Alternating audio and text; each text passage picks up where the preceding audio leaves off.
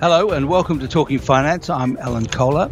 Well, it was another big night on uh, Wall Street last night 4.6% fall on the NASDAQ, the biggest for a number of years. So clearly, we're in the middle of a correction now, and obviously, we don't know how far this will go, but it looks to be not over yet.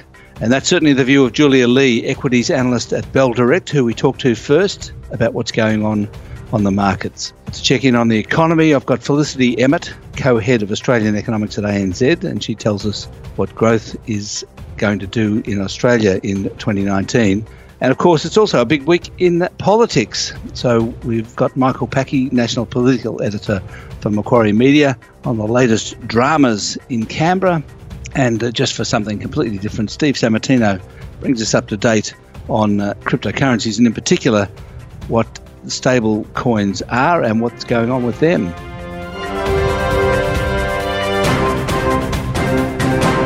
And now to bring us up to date with what's going on on the markets, and there is quite a lot, here's Julia Lee, equities analyst at Bell Direct. Julia, obviously a big night last night in New York. And one thing that struck me was that the NASDAQ was finishing on its low. It was sliding away towards the end of the day. So it would seem that the correction has not finished yet. What do you think? Usually, when we see markets finishing at the lows of the session, it does tend to be a sign that there's more to come, some more weakness to come. And the action in the US, most of it was in the last hour of trade. So it, it does look like the market's ready to continue selling off, but we still have seen a pretty significant correction in the month of October. In fact, the NASDAQ at the moment is seeing the worst monthly performance since October 2008, so in 10 years. And we haven't seen a single day loss for this uh, like this for the Nasdaq since 2001. But of course, the other major indices were sold off. For the S&P 500, also down by 3.1 percent, and the S&P uh, 500 seeing its worst month since February 2009. So it does look like it's going to be a pretty ugly day here in Australia. I'm guessing there's not going to be a lot of shelter from the storm generally in times like this when you are looking for shelter from the volatility and the losses they do tend to be in some of the defensive sectors, which tend to outperform. And certainly in the month of October on the Australian share market, we've seen the property sector outperforming as well as the telecom sector outperforming. Both of them offer higher dividends, and dividend yields act as a buffer against volatility because, of course, you get paid those dividends whether the market's going up or down. So I suspect we will see some of those defensive sectors outperforming, and it should be another good time for gold to shine. So those gold miners should continue to do well. Oh, you're such an optimist, Julia. Looking at the looking on the good side, but there's, uh, I mean, looking at the Nasdaq last night was, as you say, it was the biggest fall for years, and um, the Fang stocks, in fact, if you look at the Fang index, it's now down 20% from its peak in June. So that would suggest those Fangs are in a bear market. Uh, there, will be a few um, markets, I think, in a bear market. And I guess uh, the big market that's been in a bear market for a while is Chinese stock market and the Shanghai Composite. And that's one of the market fears at the moment uh, that's hitting the tech stocks quite hard. And that's Donald Trump's deepening trade war with China, which in particular is hitting those technology stocks. But then in addition to that, you have rising US Federal Reserve interest rates. You have faltering growth over in Europe and then you have the US midterm elections in a couple of weeks as well, just to throw in a bit of uncertainty for the market. So at the moment, I think the key is to have a look at it from different levels. So from an economic perspective, the theory is that we are seeing global growth rolling over, and that's being made worse with the uh, relations between US and China. On a fundamental level, we're looking at earnings, and while earnings is looking very strong for the S&P 500 um, this quarter, and we're expecting to see around about 19.2% growth, which is absolutely amazing. There is fears that we are starting to see a slowdown in that growth. So uh, the quarter before we saw earnings growth of 25%, now we're seeing 19%, and once the, the effect of the tax cuts over in the US roll off, we could see even lower levels. And then, of course, from a technical perspective, you are seeing those momentum drivers having dried up, and you are seeing the market below the 200 day moving average. So, looking at lower levels for that support. So, there are concerns at each level. I think stems from the first, the economic cycle globally, that we are seeing a rolling over into the next phase of the cycle, which is slowing growth. Do you think that there are many investors leveraged, highly leveraged into this market so that if there's a significant correction, there's some trouble? Uh, I think that the market has changed a lot in the last 10 years. And one of the things that we have seen is a rise in the popularity of things like exchange traded funds. Um, so it would be interesting to see uh, whether that adds to volatility, given that it's so easy to jump in and out of these instruments and they are highly liquid. And of course, when investors look for the exit points at the same time, it usually does cascade into uh, losses. So whether we do see that cascading effect. I guess here in Australia, though, we are seen as a defensive market because of our higher yields and more mature companies in the, the top top 20. Um, so our market shouldn't fall as much as we've seen in the US. So we've seen the Nasdaq down by 4.4%. We've seen the S&P 500 down 3.1% overnight. I'd be quite surprised if the Australian share market uh, fell more than 1.8%. So we'll probably see much milder losses compared to the US. Well, in fact, our market didn't go up as much either. So I suppose uh, that's to be expected. We're a low beta market, which means um, our market doesn't go up as much on the upside and it doesn't go down as much on the downside. So we are seen as more of a defensive play and more of a mature economy um, and not as many growth drivers as some of um, some of our counterparts over in the US and in the emerging market space. Great to talk to you, Julia. Thank you. Thanks, Alan.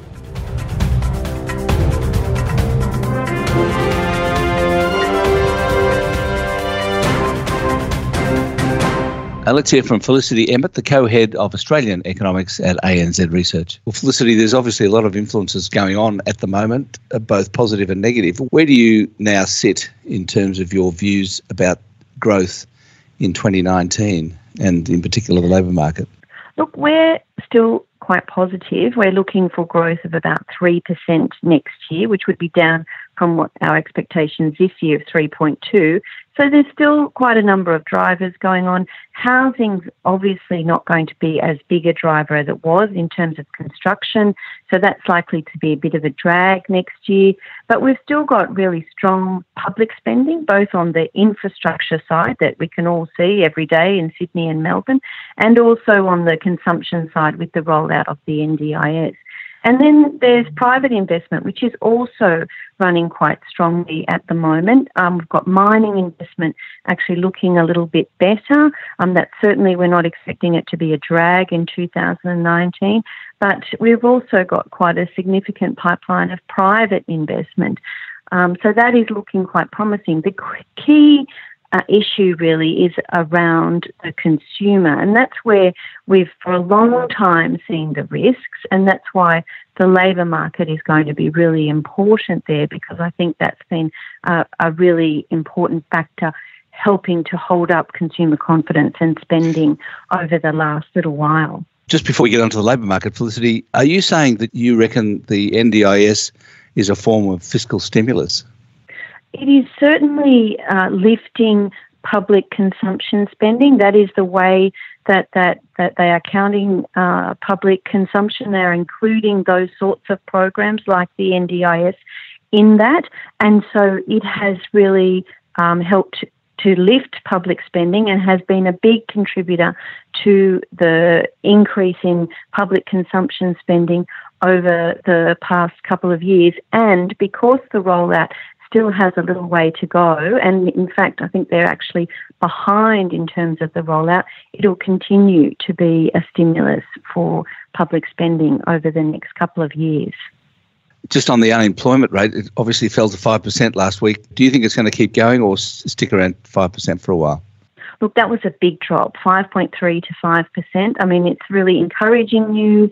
It really suggests that the unemployment rate continues to be on a downtrend. I think there's a good chance it, it hovers around this level for a little while. We might get a tick back up next month, but I think that the direction is down. So we're likely to see, um, you know, a, a number in the fours a bit earlier than what we previously expected. And I think that's pretty important for the RBA. They actually, in their latest forecast, have the unemployment rate at 5.5 5% by the end of the year. So they will be quite encouraged, I think, by the good performance in the labour market. And that suggests that they'll have to be cutting their forecast for unemployment in the next round of uh, forecast revisions in early November. Will that encourage you to bring forward your expectation of when rates will start to go up? Yeah, I think that's the key question, really. I think, don't think it will flow through into higher wages growth and higher inflation too quickly. I mean, this is something we've seen really around the world that um, unemployment has had to get really much lower than sort of trend rates, than the non accelerating inflation rate. And I think that that's what we'll see, have to see here before we see a material increase in wages and inflation pressure. So I think that while it's encouraging and it's very good news, I can't see that it's going to bring forward um, uh, expectations around uh, RBA rate hikes. I mean, they've obviously got a few other complications at the moment around weakening house prices, uh, high petrol prices, the global environment looking increasingly uncertain. So I think that the RBA is probably likely to still wait until second half of 19 before they start increasing interest rates obviously the market, the stock market is in the middle of a correction at the moment. Probably fair to say it's based around the US. But to what extent do you think what we're seeing in the stock market is an economic phenomenon?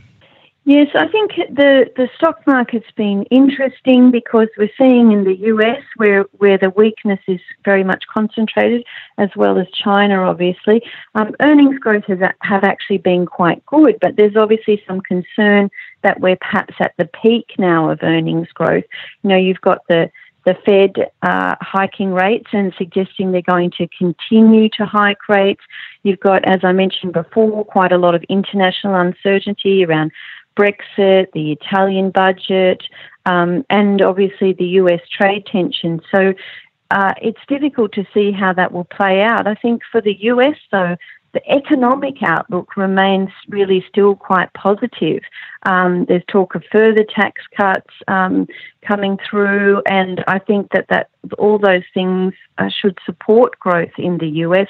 We've got consumer confidence still very high, um, investment plans still looking solid. So the outlook for the economy is still quite good there, and that's why the, the Fed's thinking it will continue to hike. So, I mean, it's something that we need to watch given the potential for sentiment to drive further falls. But at this stage, the fundamentals still look pretty positive for the US economy and the stock market. Mm. Thanks very much, Felicity. Have a great day. All right. Thanks, Alan.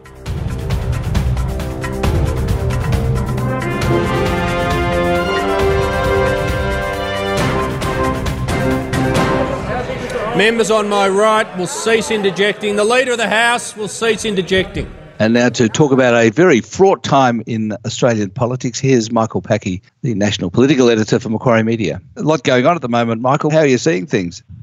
Well, look, uh, there is a lot going on at the moment, uh, Alan, and uh, I suppose what will be interesting is when Parliament sits again the next time around, which will be in November. This week, the government has gotten through it, even though it's still running in, in a minority fashion in the sense that uh, uh, Malcolm Turnbull, you know, is not around and there's been no declared candidate uh, for uh, that seat of Wentworth by the Australian Electoral Commission. That's expected to happen by the end of next week. And I think we all know that the independent Kerryn Phelps will uh, be making her way uh, to Canberra. And I think that that's when Labor is going to probably start testing uh, the government's numbers on the uh, floor with a, you know, probably a no confidence motion of some sort, uh, and uh, that sort of thing will start happening. But I don't think it will start happening until Parliament sits again in November when people like uh, Dr. Phelps are fully ensconced as uh, the local member for uh, Wentworth. That's where I think that the government could start facing some trouble. But she said she won't support a no confidence motion. That'd be a waste. They ought to be putting up motions that she might support. Well, yeah, absolutely. I mean, she has said that she doesn't want to create any uh, distractions, uh, unnecessary distractions uh, for the government. But I suppose it'll become down to what sort of motions start getting put up by Labor. I wouldn't be surprised that uh, in November that Labor is going to make another play for Peter Dutton and uh, start testing on the, whether or not he should be referred to the High Court uh, over his eligibility to be actually sitting in Parliament. I think that that's uh, one uh, stunt that uh, Labor is going to pull in November. And then I suppose for the government, it'll be whether or not it gets enough votes to make sure that procedural uh, motions and procedural votes get over the line. Because as we know, even though the government may now not uh, introduce any uh, radical legislation between now and the next federal election, because it obviously doesn't see there being any need uh, in doing that, uh, it's whether or not it wins some of those procedural uh, votes on the floor of Parliament. And if it starts not winning those votes, it's you know, there's going to be a perception. Let's put it that way, Alan. There'll be a perception of uh, chaos, even though uh, the votes that uh, uh that are being missed are, are, very minor. More fundamentally, it seems to me the two the two big policy areas that came out of the Wentworth by-election mm. were firstly electricity or you know climate mm. change, and secondly mm. Nauru.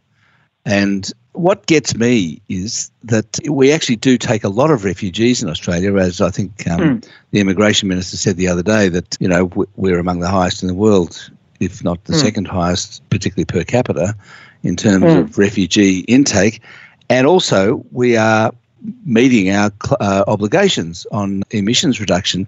But yeah. the thing is, the thing is that the government has managed to ensure that it doesn't get credit for any of that. And it just seems well, amazing to me that despite the fact that we're actually doing okay on both refugees and climate change, the government's uh, a big loser on those subjects. Well, that's what it would seem like, uh, Alan. Um, I suppose you're right. Um, there's people with uh, in that seat of Wentworth that do want to see some more action on those uh, areas. Now, let's start with climate change. I mean, with climate change, I suppose the thinking is that uh, not enough has been done for Australia to reduce its emissions. But the government says it will meet its uh, Paris uh, targets well and truly, and there's some dispute over whether that actually is uh, the case. And obviously, the other issue that seems to be uh, creeping up is. Uh, is, is, the government still committed to coal-fired power? Now, the government says that if there's the opportunity to invest in coal-fired power, it would consider underwriting uh, some sort of coal-fired power station. But it, you know that that uh, the business case for that still is yet to be made, and there's a lot of uh, uh businesses that are also not interested in investing in coal-fired power uh, as well. But I suppose it's whether or not people believe that uh, Australia will meet its Paris targets. That's that's the first thing. The government says they will. There's some climate economists or climate analysts that say that we won't.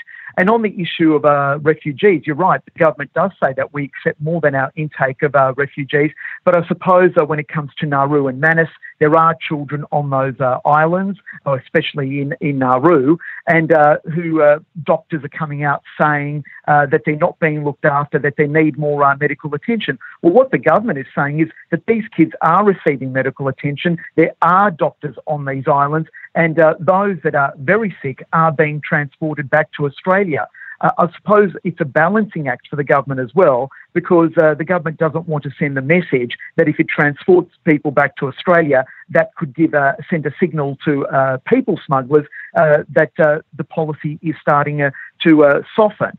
So it is this balancing act that the government is trying to straddle here. And uh, obviously, uh, no one wants to see uh, children sick, and no, obviously, the government doesn't want to see children die uh, on Nauru either. So it, it is a very uh, a difficult policy area that the government is trying to straddle on this issue of uh, asylum seekers. Yeah, it is. Not not doing too well at it, it seems to me. We're in for an interesting uh, few months, I guess, until, in fact, right up until the election. When do you think the election's going to be? We'll see.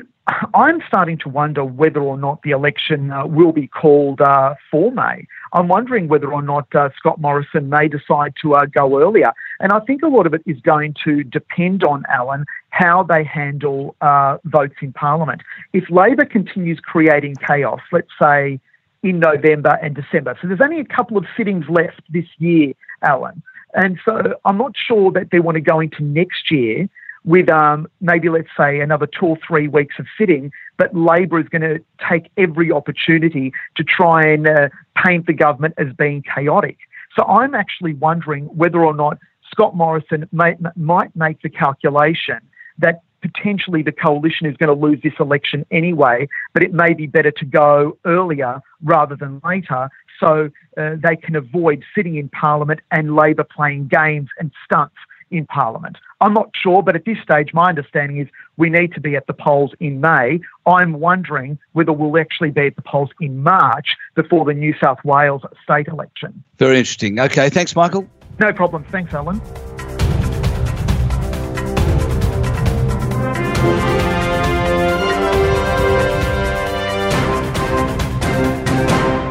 And here's Steve Sammartino, author and futurist, to tell us uh, what's going on with cryptocurrencies lately. Well, Steve, there's a bit of action in the cryptocurrency world, in particular with stablecoins and in particular with Tether, which has crashed, then it recovered a bit. So I just wonder, is there something worth discussing here? Is, it, is there something interesting going on?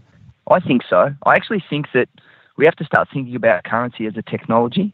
And the reason that we don't think that is that currencies, unlike other technologies, don't change that quickly. I mean, if we think back to you know the age of discovery, we had bills of exchange. During the Iron Age, we had ferrous coins, and in the Industrial Revolution, we had fiat currency. But the thing about stable coins that I think is interesting, and even though we've had Tether with the crash, we had a, an interesting one uh, launched last night. Coinbase, the world's biggest crypto exchange, put on a USDC, which is an ERC20 token, and that has a 1.1 USD holding ratio, which means it's 100% collateralized. If you buy into that coin, you have at your call anytime the amount of that of that that comes back, so you can trade out back into the amount of money that you put in. And for me, that's really interesting because I think it's inevitable that governments around the world, like Australia, will, will eventually have the AUC, the Australian crypto, or the USC.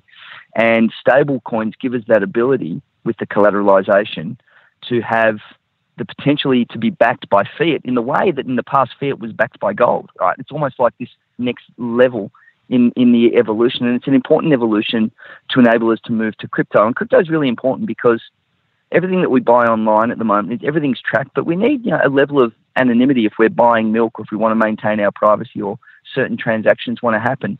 And it also makes it a lot more fluid for the government if they have a crypto to do quantitative easing or you know to inject money into the economy. They can do it much more quickly and potentially go straight to consumers where they put money out rather than going through uh, bank uh, reserve bank ratio debt. So I think this is really important. And even though some of the stable coins they trade at below or below what their, their stability uh, collateralized ratio is, I actually think that this is going to be the move towards crypto and the, the little bit that we need in crypto to get that semblance that we can move beyond fiat into a digital type currency around the world with global governments. What is the use of what Coinbase released last night? That is to say, a coin backed by US dollars.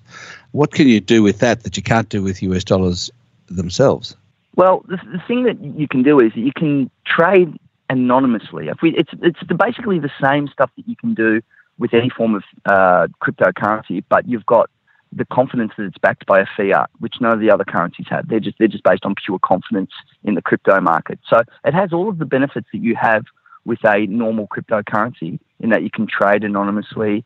Uh, you can add smart contracts to the trading of the dollars, which is one of the core core elements of crypto. Certainly within Ethereum, where the money only changes hands once a task has been done or a good has been delivered.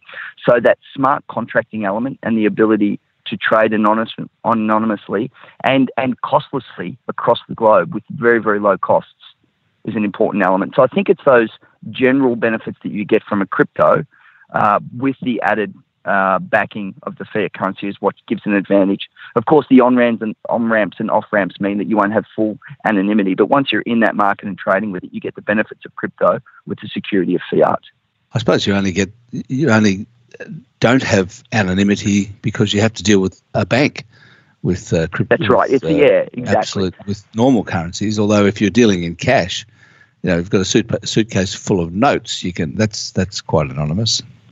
Yeah, well, you know, the thing is that people forget a suitcase full of notes. You, you can be anonymous with crypto. Basically, you someone um, turns up with goods, let's say, and then put crypto straight into your account based on that. So you can still get the anonymity. It's just what they call the on ramp and the off ramp. So if you go in and buy you know, 100,000 worth of a, a stable coin, people know that 100,000 went in there. And when you bring it back out, into your fiat currency. They know how much came in and out, but they don't know what happens once you're in there. And if you stay in the crypto market and buy and sell things in the crypto market, then it's uh, it's completely uh, anonymized uh, through that process. So it's really just about where you get in and out is, is, is the key element. That's going to facilitate illegal activity, you would think. Well, just like cash, you would think that fiat currency uh, uh, facilitates all the illegal activity at the moment. So I don't think there'll be any increase in illegal activity or decrease. It's ostensibly the same as what you can do with cash right now, which of course is government backed.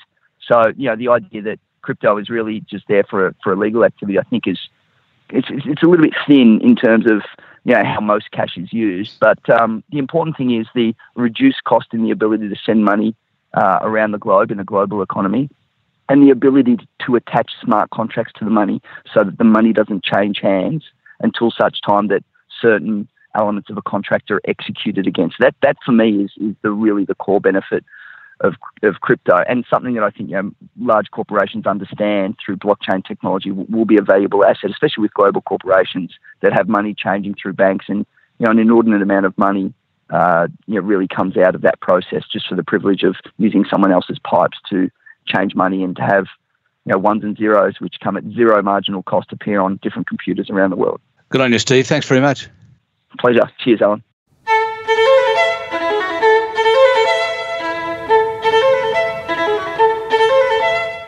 And happy birthday, Niccolo Paganini, born on Saturday back in 1782. And I think he was the 18th century Eric Clapton, of course, on the violin, not the guitar.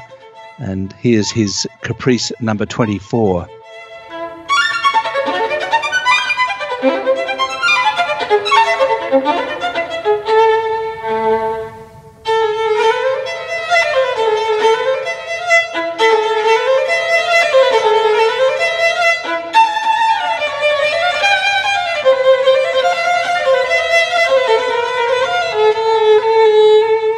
That's all from me. Have a great week.